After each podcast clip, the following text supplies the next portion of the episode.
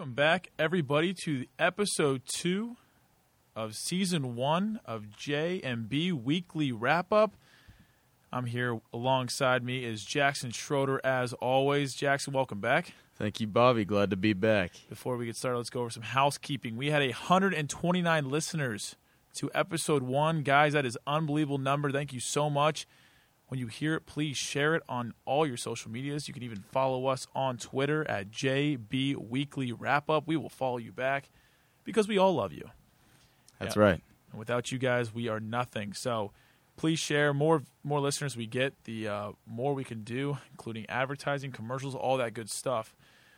So let's get started here. Jackson, NCAA college football this past Saturday was kind of a crazy one. Uh, who were your biggest winners? Well, yeah, there were a lot of great games, a lot of a lot of surprises. But uh, to start it off, we've got the biggest surprise of the game of the of last week, and that's Louisville. Louisville destroyed, stomped uh, what we thought was a good Florida State team. Lamar Jackson, he's going to win the Heisman if he can stay healthy. He rushed for 146 yards and four four touchdowns, and he passed for 216 yards and one score.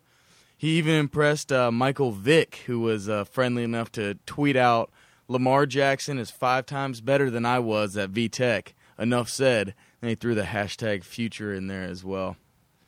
Yeah, the Louisville Cardinals. That was such an that was such an impressive win over a Florida State team that came back against Ole Miss. It's a whole nother story there, but they're looking really good. There's I know there was some discrepancy whether they should be two or three with Ohio State. What do you think about that, Bobby? Uh, It's early on. Obviously, nowadays it's not the old BCS system where you need to have a top two seeding, top four. I'm happy with it. As you saw two years ago in the first ever playoff college football playoff, Ohio State was ranked number four, slipped in there and won the whole thing. So it really doesn't matter where you're ranked as long as you're in that party of four. And then hopefully in the upcoming years they uh, expand that to eight and really have a huge party there. Yeah, well, that carries me right into my next team, which is the Ohio State Buckeyes. I've got them as my uh, number two biggest winner uh, for this week. They uh, JT Barrett, impressive. He's going to be um, a Heisman candidate also if he can stay healthy. Uh, he passed for 152 yards and four touchdowns again, um, and he rushed for 72 yards. And this is his year. He doesn't have any competition. No Cardale Jones behind him um, or in front of him. But uh, yeah, this is his year to really take off and take advantage of the situation he's been put in. And uh, also want to throw some credit out to Mike Weber and Curtis Samuel, who Mike Weber rushed for 123 yards and Curtis Samuel rushed for 98 yards and one score. So they're not missing Zeke too much there in Columbus. No, absolutely right. No, it's uh, it was a it was a weird year last year for Ohio State. They had just so much talent on every single position. Uh, everyone that left for the league, they had 12 guys drafted, 14 in the league right now from that class. They were all about just getting their touches, getting the NFL to look at them, and now it's it's JT Barrett running the show. All these young studs just playing very well. Great football right now. I'll get into them later on. But who's your who's your biggest? Uh, who's your other top three breakout? Well, team? at three, I'm staying in the Big Ten. We've got Michigan State. Um, they they won a big game over Notre Dame, 36 to 28, and uh, I think that'll boost their confidence a little bit going into the Wisconsin game, which is really that's going to be a test to see how good these second tier Big Ten teams are, besides Ohio State and Michigan right now. I think the Big Ten is a strong is as strong as they have been recently, and uh, this this is a good year for them. Michigan State looked good against Notre Dame, but they've had their struggles also. And uh, and so Tyler O'Connor was very impressive as well. He's filling Connor Cook's shoes. Uh, he passed for 241 yards and two touchdowns. And uh, Gerald Holmes, he he uh, broke a 73 yard touchdown run, which is great. And the only concern is that defense allowing Notre Dame to come back. They scored 21 straight towards the end of the game, but uh, I think they just got a lot of sl- little sloppy towards the end. I think they go into Madison. Where's that game in Madison? the game. That, The, uh, we'll talk about that game a little bit later. It's in Michigan State. Oh, it's at yeah, okay. Yeah, well, I I think that's going to be a, a good game, but I think Michigan State's going to pull pull away in that one. Well, I'm not disagreeing with any team you had there for the biggest winners in Week Three. I'm going to start out with all the road teams that had huge wins. Starting off on Thursday night, Houston went to Cincinnati They had the H down, takedown, uh, geotag on Snapchat. Houston was barely, barely winning. At some one point in the third quarter, they were losing.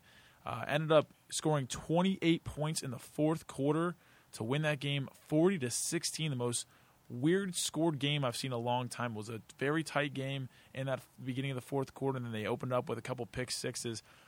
Next game, Ohio State. I mean, that's my Buckeyes team. They dominated in Norman, Oklahoma, absolutely destroyed the Oklahoma Sooners and knocked them out of the playoff contention. And next, I got to go to the SEC and give you a little representation there, Jackson, with the Oh, Al- yeah. the Alabama Crimson Tide. Obviously, Alabama is one of the strongest, if not the strongest, team in college football, and has been for the last eight years, pretty much. As they've That's right. they, they've rolled the tide there pretty much. They they won 48 to 43 in Ole Miss. That's another huge road game. Uh, all the announcers are saying, you know, they look sluggish at the end there, but Nick Saban came out afterwards said he was very very happy with his team on the road in a true SEC environment game. He even gave him a day off. Oh, absolutely. I mean, I would have too. Those guys got beat up. I mean, you saw their quarterback Hurts get absolutely laid out, fumble the ball, huge uh, fumble recovery for a touchdown for Ole Miss that got him a huge lead. It was twenty four to three at one point, and Alabama just turned it on. Another team on the road, like you said, Michigan State going to South Bend.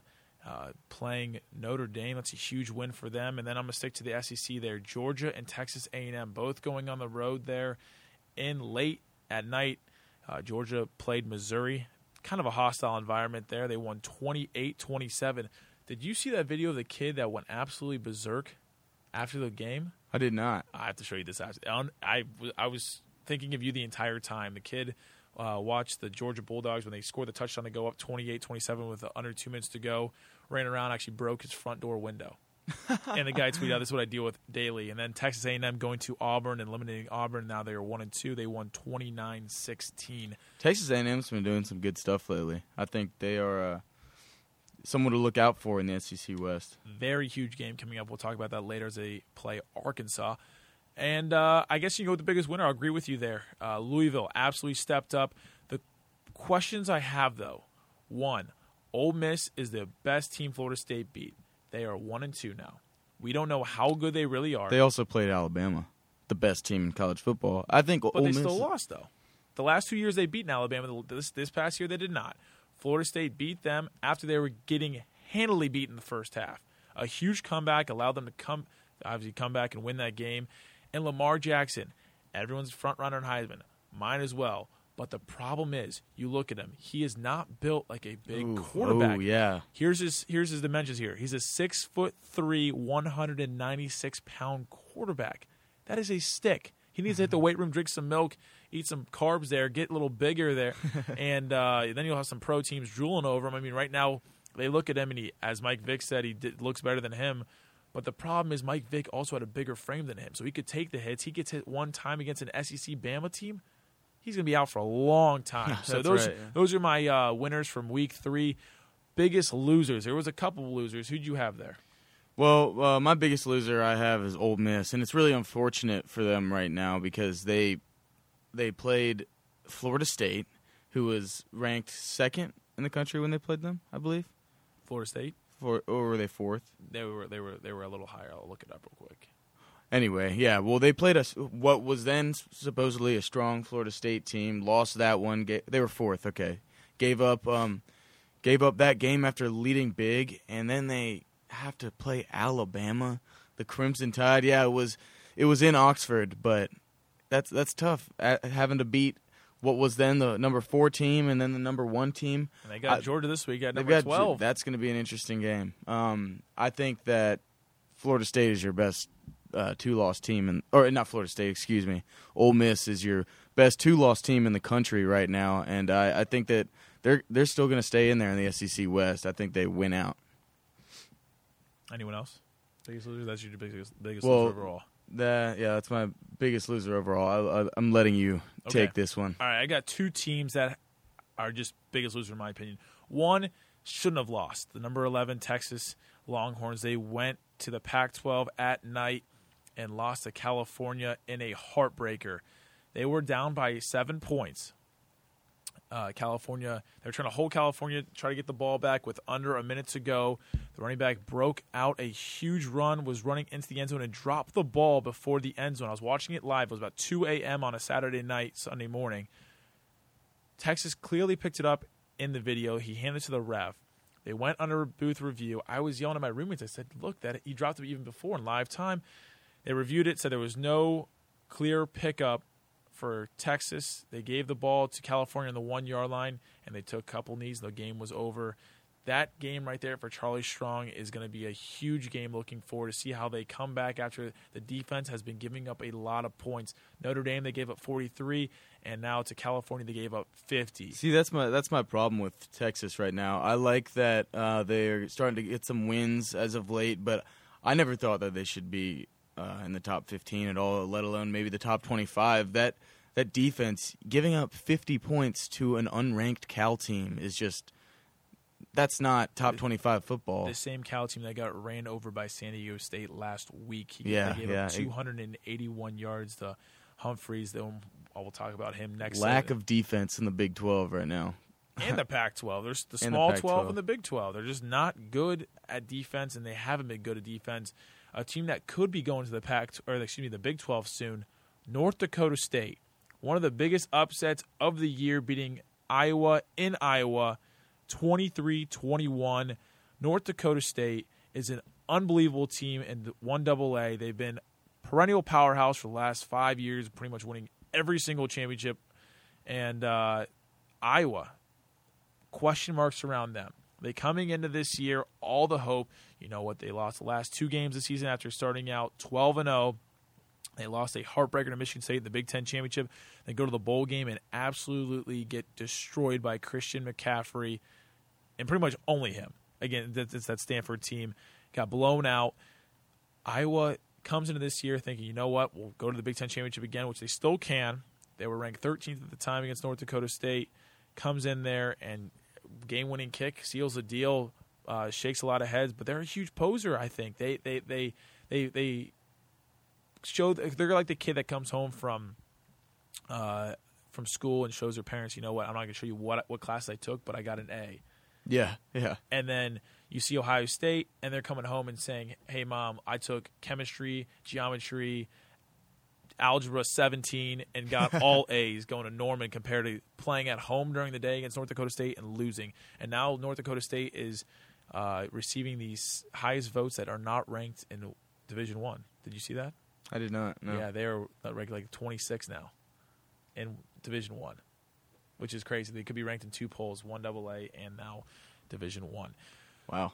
Moving Carson Wentz. Carson Wentz. They don't even have Carson Wentz anymore. He's Yeah, playing for the. Eagles. He's two and zero there. So, uh, great. moving on to the Heisman front runners.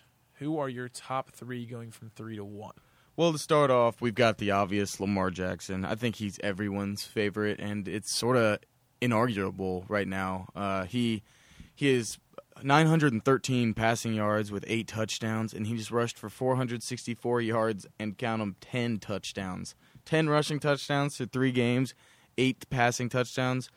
And I think uh, 18 touchdowns total. That's more than he had all of last year, I believe. And uh, and he's second in the country overall, including all the running backs for rushing stats so far. He he's just tearing it up out there. But uh, yeah, and if he can stay healthy, he he is the Heisman winner this year. I believe that is true. He had 23 touchdowns as total last year. He had 12 passing, 11 rushing.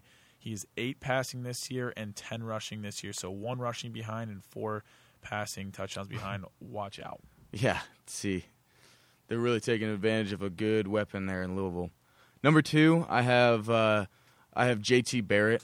He's uh, he's getting stuff done. Like I said earlier, at Ohio State, he this is his year. He has 650 passing yards and 10 touchdowns through the air, and he's rushed for 159 yards and three touchdowns as well. So some really good stats there. And going into Norman, Oklahoma, and uh, getting the big win for the Buckeyes there. That's not that's not hard to do. And at night, that's uh, just great football coming from him.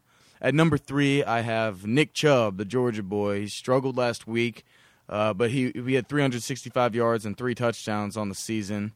He's going to keep going. He's going to break a thousand yards. He's going to have his breakout 200 yard rushing games. I think that he will he he won't win the Heisman this year with guys like Lamar Jackson and J.T. Barrett ahead of him. And let's see, wait to see what Christian McCaffrey gets going too. I think he'll he'll get moving, but uh, but he'll be up for the award. He'll be one of the three guys sitting there at the ceremony waiting to. Well, he'll he'll probably hear Lamar Jackson's name, but uh, we'll see there. What about you, Bobby? Who are your Heisman favorites? Okay, I'm not crowning anybody yet like you are with Lamar Jackson, but at number three, I have as my dark horse JT Barrett. He does not have the best numbers in college football, but right now the Ohio State Buckeyes are ranked second, are three and zero, oh, and they just went to Norman. JT Barrett put up 14 of 20, threw for 152 yards, which isn't that much, but he had four touchdown passes, including probably the catch of the year so far. Noah Brown. If you haven't seen it, folks, go to YouTube, type in Noah Brown touchdown catch against Oklahoma. He went on the back of a defender of Oklahoma Sooners, caught the ball, got both feet in bounds for a touchdown right before half, which opened the gates up. And Ohio State took control of that one. JT Barrett also rushed for 74 yards. Here is a guy that most people have not heard of unless you're a huge sports fan. Donnell Pumphrey, running back, San Diego State. This so far through three games, he has 599 rushing yards. He has seven touchdowns, and in two games, the last two games, he's put up 220 plus rushing yards. And then against California, two games ago, he put up 281 rushing yards, three touchdowns on 29 carries. He averaged 9.7 yards per carry, which is an unbelievable stat. Right now, San Diego State is three and zero oh and have absolutely just dominated teams. Other than that, Cal they won by five. But when you got a running back putting up 250 plus, you're putting your offense and quarterback in an easy, easy position. And obviously, right now, my front runner, I'm not giving it to him because he has a, a prone for injury. He's just so little. Is Lamar Jackson, 61 completions, uh, completion percentage. He's thrown for eight touchdowns. Um, and then obviously 464 rushing yards. That's a 9.5 average there. That's an unbelievable uh, feat. Now, with that, he plays in the ACC. We can go to the best conferences you have. Power Five, starting from number five to one. All right, I think I think ours are relatively similar here, so maybe we, we can. Uh, a couple of them. Yeah, we'll go together here. But I've got a number one. No, no, no. number five. Oh, we're starting with number five. Yes, okay. Yeah, I think we can agree on this one. The Big Twelve, they're struggling. I don't think anyone has a defense. Any team has a defense there. It's a uh, all your scores are 43, 50 points. Uh, just they're just not what they used to be. With one of their best teams possibly being Baylor right now. Yeah, that, that's looking rough in uh, at the Big 12. What do you have to say about them? Yeah, I get the same thing. Uh, Big 12 is the worst Power Five conference. I don't even have American jumping on them. If they have the teams like they had last year with Houston and Memphis, who were highly ranked, you'd have to watch out. But Big 12, number five, they had two ranked teams, like you said, Baylor at 16, Oklahoma, who's one and two, and eliminated from the uh, playoff committee at 25. I mean, they're barely hanging on there with the thread. They only have two undefeated teams left, Baylor and West Virginia, and you know West Virginia is going to slip up one of the games. And here's a stat through the first three weeks. Big 12 play against Power 5 conferences. They are 4 and 5. They have a losing record. That is not what you want to have. And you know what? We'll have to wait and see what happens. But I don't see the Big 12 making a uh, or having a team represent them in the Final Four. Next up, I think we got the Pac-10. They are not what they have been with uh, Oregon slipping, with uh, Stanford not being in the top five. Stanford's been doing some good stuff lately, uh, giving Washington a run for their money there, and um, yeah, well, the the Pac-10 just is struggling this year with uh, Stanford as their number one ranked team. They they're lacking defense as well, uh, which hasn't been a problem for them in the past with teams like Oregon. But uh, we will just wait to see what's going on there. Um, what do you think about them, Bobby? Make sure I'm still coming in here. All right, so I have the Pac-12 just like they're with you. They are have six teams in the top 25, which is a positive. Uh, they are two and zero oh versus the Big Twelve teams. That's why I have them at number four. Uh, the two games they had, they had Arizona State beat Texas Tech 68-55. Again, a no defense. No defense. I mean, you're putting up 100 and 20 plus points there almost. That's incredible. Like what what is going on there in both those conferences? And then Cal beat Texas, score 50 to 43 again, no defense as well. First the Power 5 conferences in 3 weeks of play. 5 and 5 is the record, not what you want to see. Well, the ACC is looking pretty good. For them making the jump over the Pac 10 and Big 12, that has been something where they have not stood recently. But uh, Clemson coming out last year and doing great things, making it all the way to the national championship game. They're not the same team they have been in the past. Sean Watson struggling a little bit. Um, their defense has also struggled, but they are three and zero, undefeated, and they're looking good. But the team to beat in the ACC right now is Louisville, and crushing Florida State. That that's that's so impressive. And uh, Lamar Jackson, great stuff. They've got some good athletic players in the ACC. They're full of young speedsters, and they and they can run with just about anybody. Yeah, I'm agree with you on that. The conference play as a whole is not the best. Uh, the problem they have, Louisville has stepped up, as you've seen. They're 3 0. They just beat Florida State handedly. Florida State getting beat that bad hurts them in the aspect uh, we don't know how good they really are. And Clemson, as you said, has not looked good at all. Here's a stat right here Clemson is 3 0. Like you said, they looked very poorly in the first two games. They just beat South Carolina State. South Carolina State is 0 3. The last, they're 0 3. All three games combined, they've lost a total of 150 to 24. they've been shut out twice, once to University of Central Florida and Clemson. The second half to that Clemson game was shortened. They agreed to that coming into it. They are taking money to play Clemson and getting their butts handed to them because you know what? That I guess that makes this, the, school money, but it was very very hard to see scores like that. I don't know if you saw the one of the kickoffs they kicked off to South Carolina State player. He didn't need the ball. He thought it was a touchback. He threw the ball to the ref. The ball stayed in the end zone, and Clemson guys ran on there and scored a touchdown. Embarrassing. It was a not top ten play. Very Is that kind of game all the way through, fifty nine nothing. No, it was uh, it was forty. I think it was forty four nothing yeah, at half. That, right? Yeah. No, yeah, fifty nine to nothing. Yeah, it was fifty nine nothing. Uh, they stopped. They stopped scoring after. They only scored like fourteen points in the second half. Clemson did. They shut. They took all the offensive guys out, like Deshaun Watson. We'll see coming up in two in uh, two weeks. They end up playing. Clemson will uh, host Louisville, so that's going to be a huge marquee matchup. Probably top four and uh, playoff riveted teams written all over it at that point. Who do you have at number two? Well, this is where we differenti- differentiate a little bit here.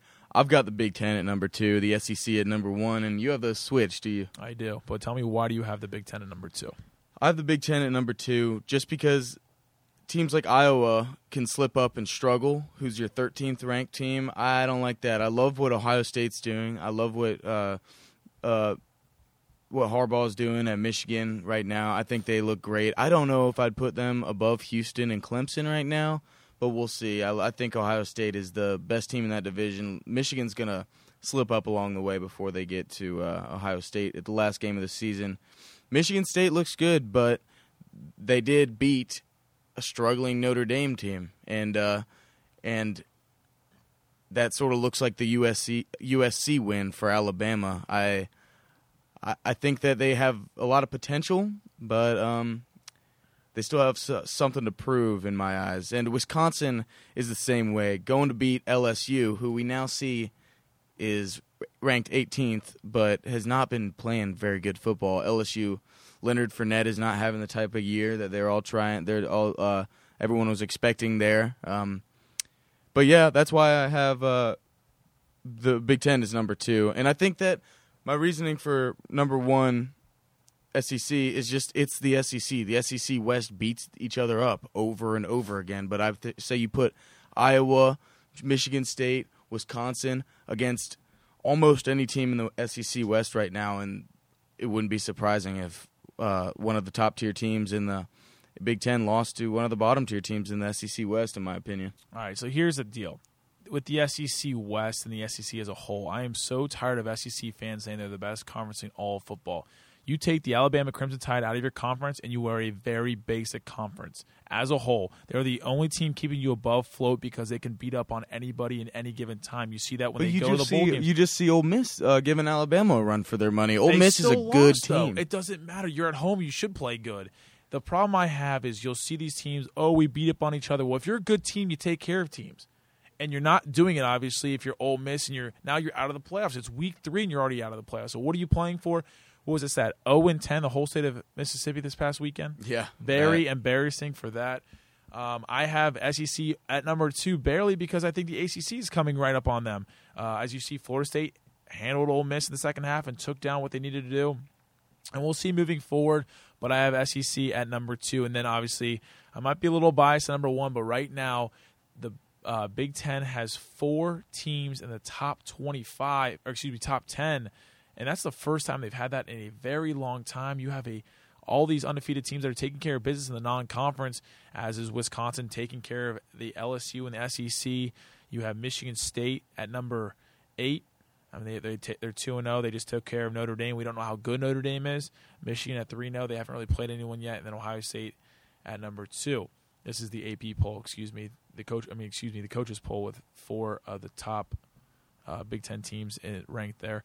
Uh, I also have moving forward. We'll see how good Michigan State and Wisconsin are. They play this week. If some team dominates, and you'll really know who a, a, a good I agree. Yeah, and uh, I, I just want to throw the point out there that the SEC and the especially the SEC West is they're consistent good teams. They don't have any of those standout teams right now because they beat each other up. And like Ole Miss could still be in the top ten if they hadn't lost to Alabama last week.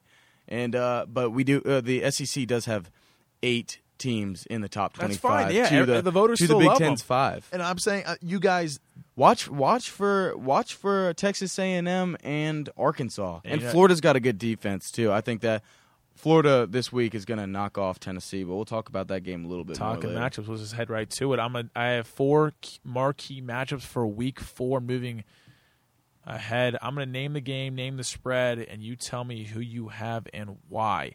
At noon on Saturday, your number 12 ranked Georgia Bulldogs head to the 23 ranked Ole Miss. They are 1 and 2. Right now, the line says Ole Miss minus 7. Who do you have and why, Jackson? I have Ole Miss in that game, and it hurts me, but I think that Georgia is weak. I think that Kirby Smart needs to still get stuff together there. I think Mark Richt has a better Miami team than Georgia is right now. I think Georgia's just hanging on. The it was a their impressive win over UNC. It's just because UNC was good last year, and the, this year they're not.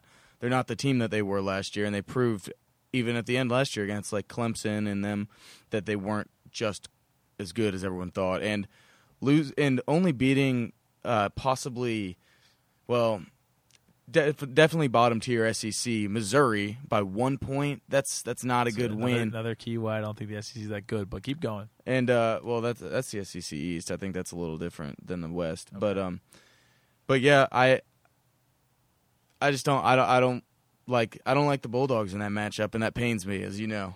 Absolutely. I'm actually going to disagree with you. I'm going to take your hometown team. I think Ole Miss has gotten beat up the last two games and coming uh, off a game where they tried their all and lost to Alabama. It's going to take a toll on the guys. It's only they have six days, so they got to play another game at seven. Uh, so I think the Georgia Bulldogs come in there, and Ole Miss has really nothing to play for. They're one and two. They're they're they have an SEC chance of, I guess, a slight outside chance of winning the SEC West. Uh, I still don't think that's going to happen. When you lose very early on in the season, it hurts your chances big time. I think Georgia comes in there and surprises a lot of people with, with Kirby. So I'll take Georgia in that game. I'll go against you. Uh, at also at twelve in East Lansing, the number eleven Wisconsin Badgers. 3 and 0 will play number 8 Michigan State Spartans at 2 and 0. Michigan State is favored minus five and a half. Well, this is an interesting match matchup. Uh, this will be a good measuring stick for where these two teams stand and where the Big Ten Conference sort of stands in their s- style of play right now.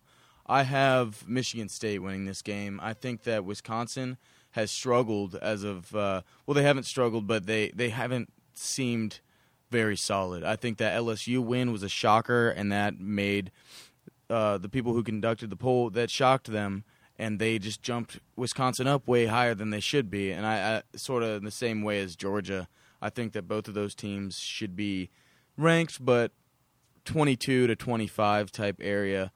And I think that they will both be after this week. I've got Michigan State in that game. Well, if you're an SEC fan, you should be rooting hard for Wisconsin to make LSU at least look better. Because if Wisconsin goes to Michigan State and gets beat as bad as Michigan State beat Notre Dame, I know Notre Dame had a nice comeback, but I quit watching after it got to like 39 to eight at one point. If that happens this week, I don't know how good LSU is going to be, truthfully. But obviously, everyone has that same question. Leonard Fournette's got to get together. He uh, he needs to get back to the style of play that he was at Absolutely. last year. 100% he needs to. That's why the team was ranked so high is because they thought he, they were going to ride him the whole way to the promised land. We'll see how good Michigan State is. Uh, we don't know how good Notre Dame is, even though they did play at Notre Dame, but I do think Michigan State will win this game. It's going to be a very low scoring game. Expect big defenses in the Big Ten. I could see a final score of possibly 16 to 10. I could see Michigan State barely covering that spread. Another game, we're going to hop to the SEC at 3:30 on CBS. The number 19 Florida Gators at 3-0 will take on a very confusing number 14 team in Knoxville, the Tennessee Volunteers. At six six and a half points, the Tennessee Volunteers are favored. Well, Tennessee's a strong case right here. You've got so such great hopes going into the season with your quarterback Josh Dobbs, and uh, they just really haven't been able to look up uh, to live up to their expectations. I think that they they are weak, and I think that Florida looks good. Uh, Tennessee will finally be knocked off by Florida. They have a strong defense, the Gators. They've only allowed 14 points on the season.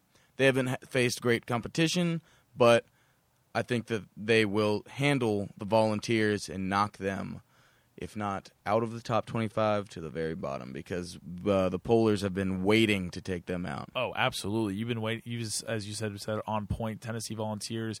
I've been lucky not to lose a game. They should have lost to Appalachian State on a missed extra point there against Virginia Tech. They looked very sluggish in the first half, then took advantage of the second half.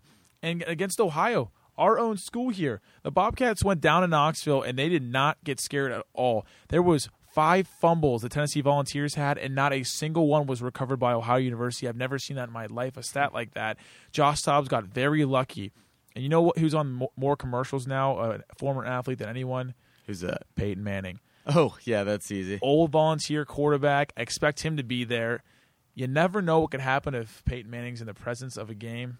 He's an Yeah. unbelievable guy. But you There's know an what? aura around him. You know what his record was against Florida when he went to college? Mm, one and three. 0 and 4. Oh, and four. Never could get that win against the Gators and an unbelievable stat. I mean, that's the one team he could never beat. So we'll see what happens. I think Tennessee, it's a tough one. I want to pick them because I want to believe in the hype, but I would not be surprised if the Gators uh, go go down there, or excuse me, go up to Knoxville and knock off the number fourteen Volunteers. Hey, look at that. We're agreeing on something. We're agreeing on something. All You know, right. hey, you know what? Friendship can last a long time in this world. All right, the last game in college football before we switch topics here at nine o'clock on ESPN. The number seventeen Arkansas Razorbacks at three zero will go to Texas A and M in Arlington, Texas, and face the three 0 Texas A and M Aggies. A and M is favored by minus five and a half. Who do you have and why? Ooh, that's a good game. I'm excited to see that one because I think that both of these teams are strong teams. I think Texas A&M has the edge in this game. Uh, Arkansas has has played well so far. I think that the Razorbacks have d- done their job, but they beat TCU, who I don't like right now, um, only by three points at TCU. And you, you're sold on UCLA. That's the big win that A and M has. no. Okay. Oh, oh yeah, yeah, yeah. A and M. I'm, uh, I'm sorry. I was no, I'm saying yeah. A and M's biggest Arkansas. win because Arkansas's biggest win was against TCU at TCU, and then A and M's biggest win was home against UCLA. I think that Arkansas has a good way. Like they struggle. They always uh, start off well, like, and then they they fall off. They're a very streaky team. They can win big games or they could lose. Here, look at this. To Louisiana Tech, they won by one point at home in their home opener. They don't win pretty. I'm not. They don't do win pretty, and they can lose. They're one of those teams they can they can beat anyone, but they can lose to anyone, and I think they lose this matchup. We agreed on last time. It's a short-lived experience there. I'm going with the Arkansas Razorbacks. They are my dark horse in the SEC West. Actually, I think they have a very Big Ten like offense. you just love the Big Ten. Well, you know who their coach is, right? Who? Old Wisconsin coach. Uh, There you go. okay. So that's what I think uh, is going to happen. I think they're going to run the ball heavy. Arkansas upsets A and M. I know uh, one of the field hockey players, Emma. She's probably not going to be happy with that pick. but what can you do? I, I believe that Arkansas. They always play Alabama tough. I don't know why. They're never that great of a team, but this year this could be the first time uh, that everything could be coming together for Arkansas. So we'll have to wait and see. I think they they surprise a lot of people. They win this game, they're going to go skyrocket in the uh, in the polls for the voters. I think they're going to finally buy into the Arkansas Razorbacks. Uh, Bret Bielema, the coach there at Arkansas, is doing a great job. Uh, he loads up with the, the the big guys up front, and that's what you got to do. Run run heavy there against A and M's. They're I don't know how I don't, I'm not sold on them. I haven't never been sold. Even with Johnny Manziel, I was never sold. They've been a really Really? they were a flaky team. They would they would show up one week and not show up the next week. I agree, but I think that Arkansas is way more like that, and that's also the SEC West. That's the style of football that goes on there. Is they just they beat each other up because they have they are the best division and have been for a long time in Right. college football. Don't get carried away with that. We're going to move on to the NFL here. We're going to do a week two breakdown.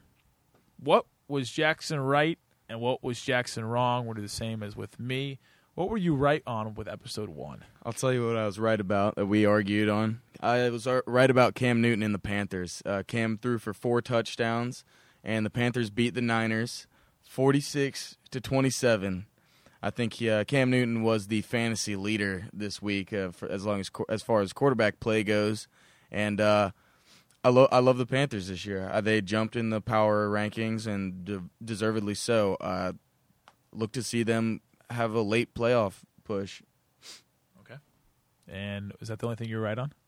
No, I was right on other things. I was I was gonna let you chime in, give me Uh, a little. I mean, I, yeah, you should. I mean, Carolina was is a good team. I mean, they they were in the Super Bowl last year. You expect them to show up. They played a very weak, in my opinion, the San Francisco 49ers team at home. True. Uh, like we said, West Coast teams do not travel well, and East Coast teams do not travel well to the opposite coast. 46-27 score. Cam Newton had a field day, and I expect him to do that a lot if he had to go and stay home and have the uh, NFC West teams come to him. You're gonna like this next one. Um, I was right about the Arizona Cardinals. Don't get too carried away, but go ahead. They beat Jameis Winston and Tampa Bay. Your Buccaneers there, Bobby, forty to seven. Jameis had four interceptions, and Carson Palmer stole the show, 308 yards and three touchdowns through the air.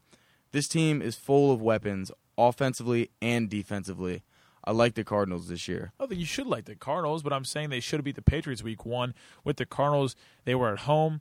They need to win that game, which they do. Or they didn't. They don't lose the. Or they don't win against New England. They were home against the Buccaneers. The Buccaneers had to travel all the way again across coast. Jameis Winston is a very young quarterback. It's going to take him time. I'm not saying they're going to be great this year, but I still believe they can go 10 and 6 and squeeze in and make the playoffs. Arizona Ooh, last 10 year, six? yes, I don't know about that. Arizona was a solid playoff team last year. You expect them to win the games against a very young, Forty immature- to seven with four interceptions. You're still buying the Buccaneers. Absolutely, Arizona did that to a lot of great teams last year.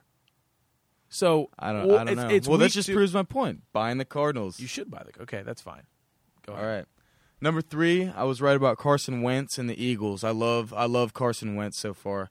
Um, he threw for 190 yards and a score, which isn't too terribly impressive, but he did what he needed to do to give the win to the Eagles. And I think this that he's proving that he can be a franchise quarterback in Philadelphia. What they've been waiting there for uh, for so long. Crazy NFL fans in Philadelphia, and they just haven't been able to find a quarterback until now. I think you should look for Carson Wentz to be in Philadelphia for a long time and have a good franchise quarterback career uh, there. And they may find themselves winning a weak division in the NFC East. Uh, we'll see how the Cowboys and the Giants do. I'm already counting the Redskins out, but uh, Yeah, very weird scenario going on in Washington. With it looks like people are coming out of the locker room saying they're not buying into Kirk Cousins this year, which is kind of weird. I agree with you that Carson Wentz has looked unbelievable so far, but the teams he's played are both 0 and 2, so an 0 and 4 record there. The Browns are still the Browns. I, I was right on that episode one. They're the the factory of sadness. They just they were up 20 to nothing I watched the whole game at home against the Baltimore Ravens, your uh, divisional rival, the team that stole you, and they let them come back and absolutely beat them down. I just I just don't understand the Browns. I mean, there was a bad call at the end there with that uh, taunting where he flipped the ball to the ref and it hit the defender's head. Kind of funny.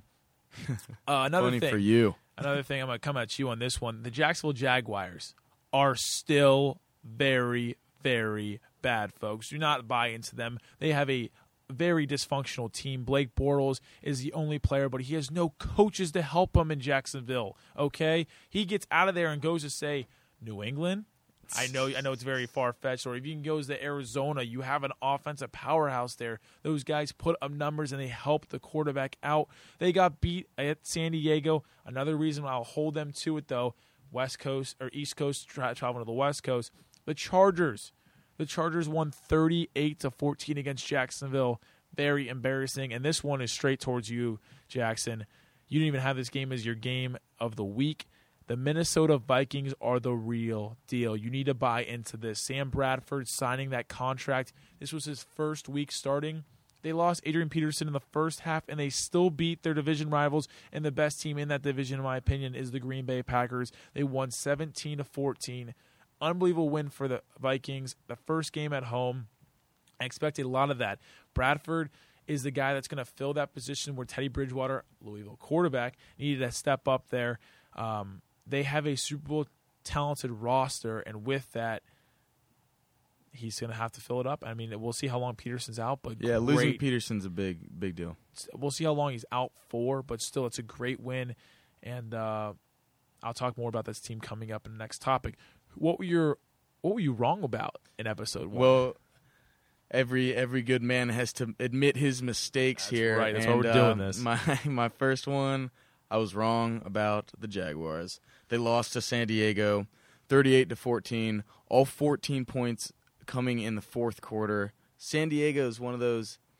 San Diego is one of those teams that everyone's had at the bo- at the bottom of their list, and I think that they still are there, which was which means, which which makes the the big loss for Jacksonville all the worse. I think that there's a lot of stuff to do there, just like there is in Tampa Bay for you. Young quarterback, relatively young roster who just needs to keep going. TJ Yeldon's a great running back for them. I think they'll find their groove. Maybe not this year, but I still say they go seven and nine, eight and eight. This is a they're on their way up. All right, yeah, I'm to agree with you. I had the wrong idea about Tampa. Like I said, though, they're still very young. Jameis Winston. I'm to go with another team I was wrong about the Oakland Raiders. Your Atlanta Falcons went across country, played Oakland in Oakland, and beat them 35 28. If you're Derek Carr and company with Amari Cooper, you cannot lose that game. They could have started out 2 and 0. Now they're in second place behind the Broncos at who are won the first two games, which is unbelievable feat if you're Trevor Siemian, a Northwestern quarterback who I didn't even think had a shot at being a starter. But yeah, we'll have to wait and see what happens with Oakland. Who are your players on the rise? I still have got some some Oh. stuff to admit. That's admit some more I'm coming I, clean here. You're coming clean. Let's hear it. I was wrong about the Patriots. Yeah, they won, They are But- very good. but allowing Miami to come back late proves that they aren't the best team in the NFL. I still put them, you'll as you'll see, I still have them up there, but I think that they get passed this week. And uh, I was also wrong about the Packers losing to Minnesota 17 Thank to you 14. very much. Their offense is struggling. Uh, I mean, Aaron Rodgers, you can't just live on his shoulders. Eddie Lacy cannot be their starting running back anymore. I just he he's a Trent Richardson type situation, and I just uh, I don't know. I I loved him the first couple years he was in the NFL, but as of late, he's just he's been struggling, and that's leaving more responsibility for Aaron Rodgers, who who can't take the entire load of the offense. The problem I have with the or excuse me the Green Bay Packers is Aaron Rodgers. He's big. He's not as big as a Cam Newton. He's not as smart as a Tom Brady, and he's not as elusiveness as as a Andrew Luck.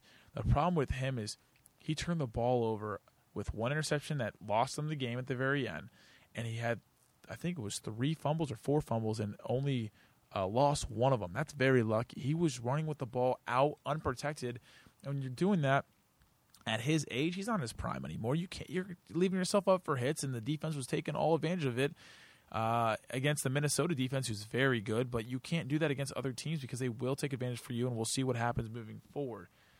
Are we good to go with moving on to your Yes, we players on the rise? Yes, we are. All right, let's hear it. Oh, my players on the rise. I have. Um, well, I, I mean, th- this isn't on the rise, but I love. I think it's just uh, proves how good that he is and always will be. And I've got uh, Big Ben Roethlisberger. Okay. I think that he he's really taken this Pittsburgh Steelers team and made them, I believe, the best team in the NFL right now. He he had a very impressive win over Cincinnati. The man's built like a fridge. He can take hit after hit after hit, and he'll get back up. Uh, I I love Big Ben Roethlisberger. Who who you have? Okay, I'm going to stay on the same team. I'm going to go with DeAngelo Williams. That guy gets better Ooh, with yeah. age. He had 32 carries for 94 yards against the Bengals. Also had four receptions for 38 yards and a touchdown. That's a workhorse. And he was interviewed uh, by Dion Lu- or Deion Sanders, excuse me, uh, in this past week, and he was asking what happens when so so and so, meaning Le'Veon Bell, comes back healthy. What's going to happen when your touches go down? And he said straight, he, is a team player. He says, I don't care. I want to win. And you know what? That's what you want to have guys on your team. If you're not stepping up or you have a guy better than you step up, let them take it. Let them carry you. And then if you need to step up again, be ready. Uh, and then my breakout player, who a lot of people are starting to get, is Stefon Diggs, the wide receiver for Minnesota. Obviously, seems like the number one target for Sam Bradford. He caught nine passes for 182 yards and scored a touchdown against that Green Bay defense. That is very, very impressive. And now that he's playing in a dome up in Minnesota, expect those catches to stay up there because when it was minus four to minus 30 down there, or excuse me, up there, you're not catching mu- much. Your hands are frozen solid. I'd like to throw uh, Matt Forte in the mix there. He's second in the NFL right now in rushing yards with 196 yards, and he continues to just prove how how big of an asset he is. He's he's the weapon for the Jets right now, and he's getting up there in age and leaving the Bears, uh, who he had been with for so long. It just shows that he he carried that offense. Jay Cutler can't do it on his own. The Bears are going to have a rough year without Matt Forte, and uh, he's he's on the rise as old as he's getting. Yep, seems like those running backs are doing great, getting older. All right, we'll move to the last two topics here. Going into week three of the NFL, who are your top three power rankings teams, and why? Well, I'll start at the bottom this week. Uh, Thank you. I appreciate it. I was like, please stop. I like the Denver Bron- Broncos at three. The defense is strong. The defense and the running game carries this team. Trevor Siemian seems to just be doing enough to allow C.J. Anderson to control the offense and to and to allow the defense to steal the show. Von Miller continues to do great things, forced a fumble in a big situation last week, and uh, the Den- the Denver Broncos are the Denver Broncos. They did it with Peyton Manning, who, in all honesty, last year was not the Peyton Manning that we all know and love. He struggled. He, Brock Oswe- Osweiler was in for a little while, but Trevor Siemian is Brock just a Osweiler little. balled out though. It wasn't like the defense actually carried him. He helped tremendously. C.J. Anderson carries this offense, Now he does, yeah, because and they he have did no towards the end of that year, last year. well, Peyton Manning came as quarterback, yes, but Brock Osweiler, look at him now in Houston. He's two and zero, playing great. That guy's a good quarterback. They missed out on a gem. They let him go. But go ahead. I'm gonna keep let you go because I'm gonna tear Well, up the Denver Broncos later on. Ooh, that's interesting. Okay. Well, number two, I've got New England. They found a way to hold on against Miami. They're 2 0 without Tom Brady, with uh, which uh, a lot of New England fans, if they say, if you get four, if you get those four games without Tom Brady, winning two of them, you're going to be happy. And now that's the worst that they could do. So he comes, Tom Brady comes back week five, and as soon as they get Tom Brady back, I'm sure they'll move up to number one again, in my opinion. But um, I, I didn't like I didn't like seeing Miami, a decently average team, coming back on New England like that. Coming And- back because they lost Garoppolo. They had their triple backup quarterback come in. but weren't we just saying? Weren't we supposed to be just saying last week that under Belichick's system that any quarterback can play Not necessarily.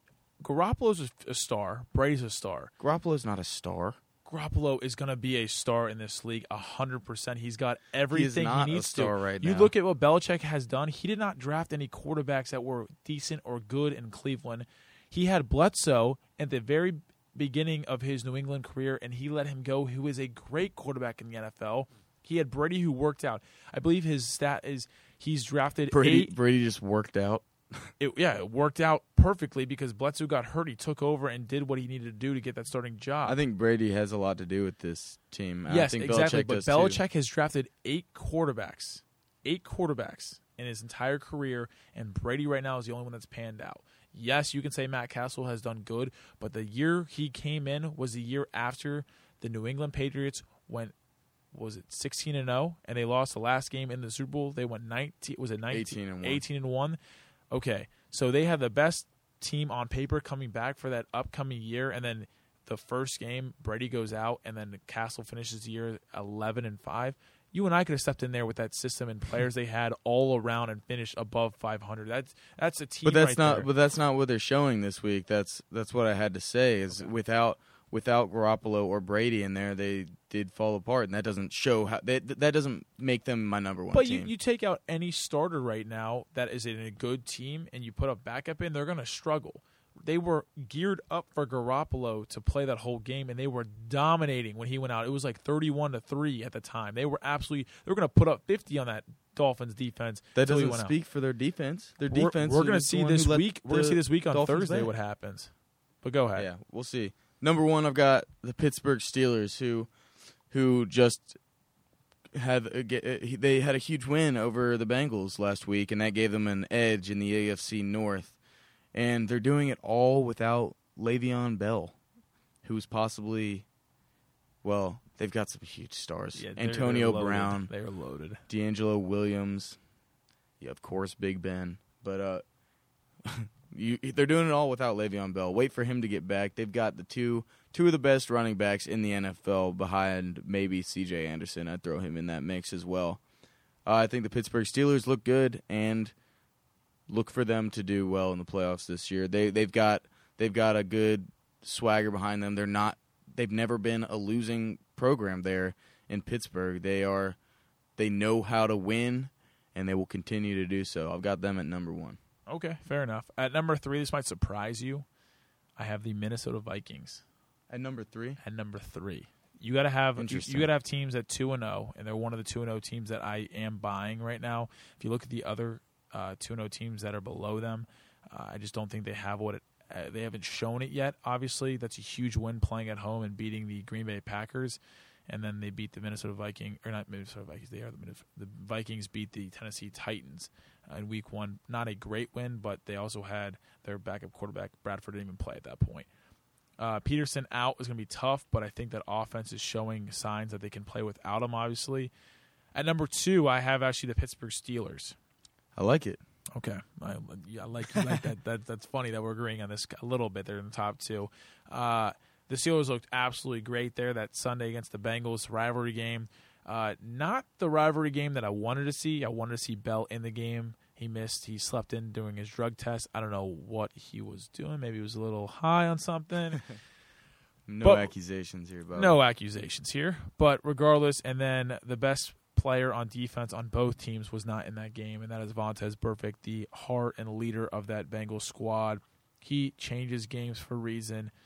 Pac-Man Jones came out and said, "I can't wait to play those MFers later this season." I'll tip my hat this week, but later on the season, it's going to be December, very cold in, in in Cincinnati, and Pittsburgh's traveling. See, soon. I think Cincinnati looks and Cincinnati fans look at that as a rivalry game more so than the Steelers fans do. It is a rivalry. Don't get me well, wrong. Montez wasn't in the game, so yeah, there's no rivalry aspect because he was the rival. He brought the intensity. He won the game for the Bengals last year. Jeremy Hill fumbled the next play, and then everything unraveled. He, you got to realize how mad and how much hate the Bengals have for the Steelers over the years. There's just been so much. I will. going I will agree on that. I think that the Steelers hate the Ravens. I think when they the play Ravens the Ravens, not okay. Yeah, I know everyone That's- says that's that, who but the no, Steel- the, yeah, the Steelers. But everyone else in America wants to see the game with everyone on it. The the the eight thirty game uh, with Baltimore and Pittsburgh is not going to have as many viewers as the 8:30 game with Cincinnati and Pittsburgh with any, everyone there. And there's a reason why because Baltimore when they play Pittsburgh both times this year, I believe are at one o'clock. So the next time the Bengals play the Steelers It's going to be a prime time game. expect a lot of hard hitting in this December 18th. So yeah, Baltimore both times are one o'clock and four thirty. So they're early games; they're not prime time slots at all. Who do you have as number one, Bobby? Number one of the New England, New England Patriots right now. They're doing great work without some unbelievable offensive people. We were naming some great players on Pittsburgh, but when you don't have Tom Brady, the greatest quarterback we've ever seen, and then Gronkowski, the greatest tight end we've ever seen, not playing games and you're beating up on teams that are pretty good, hats off to the Patriots right now. Last segment before we wrap things up, I'm going to have four games. I have the spread. You tell me who and why. Houston, the Houston Texans at 2 and 0, travel to New England, who is also 2 and 0. But right now, Houston is favored by one and a half, with Garoppolo looking like he is out for this week, and they've uh, the North or excuse me, yeah, North Carolina State quarterback Brisket, I think it's his name and as the starter, and then the backup, Julian Edelman. Julian Edelman, the man can do it all. The quarterback at Kent State. I like I like Julian Edelman and the New England Patriots in this game. I think they'll get it done. This is they're go, they're going to win these games. They're gonna they're gonna do it for Tom Brady. If they can give Tom Brady his position back with with a four and zero record, look for them to make a Super Bowl run this year. I think the Patriots are the real deal. I have them as number two for a reason. I they're gonna beat they're gonna beat Houston. All right, it's gonna be a weird game. It's on Thursday, so this week the Patriots have a very short week coming into this game with a triple backup quarterback. I think Brock Osweiler has been licking his chops to come back and play against a big time game, a big time team on a big time stage. So we'll have to wait and see. Uh, Gronk, I don't know if he's gonna be able to play on a short week. Um, and the quarterback for New England, Jacoby Brissett. It's not brisket, Brissett. You're thinking about barbecue. I am thinking about. I mean, I, my vegetarian self, right? but yes, he uh, he's a rookie. We'll see what happens with him coming in. Tom Brady said he expects Brissett to do what he can do and win win them the ball game. Uh, so it's going to be interesting in a couple nights to see what goes on there. The next game, we have the Denver Broncos finally leaving Denver and traveling to Cincinnati at one o'clock. Right now, the spread's minus three in Cincinnati's favor. This is an interesting game, and I do, and it wouldn't surprise me if Cincinnati pulled out this win, but I'm gonna go with the Denver Broncos. I think I think Cincinnati Cincinnati's coming off a big loss, so this is this is hard for me. I think Cincinnati's going to want to rebound, but Denver's going to hold strong and they're going to prove this is a big statement game for the Broncos. I think that they're going to prove that they are the best team behind maybe the Patriots in the AFC. All right, now here's where you gone wrong. Let's go back to week one. The Bengals went to the New York Jets. They had zero drop passes, which they almost lost that game. They still won, regardless. The Jets.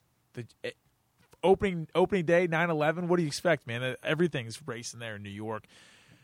Bengals had zero drop passes. Andy Dalton looked great. It was sunny. I expect the same thing this week, week three. They're coming home for the first time. They went to Pittsburgh last week. It was a absolute monsoon swamp mess. Rain the entire game. The Bengals receivers had eight drop passes. They make all eight of those catches. I think we win that ball game. Also, couple questionable calls. The Bengals could be two and zero. Oh the Tyler Boyd fumble. Every Steelers fan knows that was not a fumble. He was down.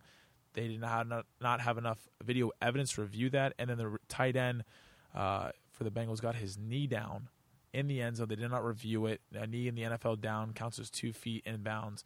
I have the Bengals winning this game, and actually, and I think the defense is going to get to Siemian. He's going to panic. I think the run defense holds uh, Anderson to just under 100 yards.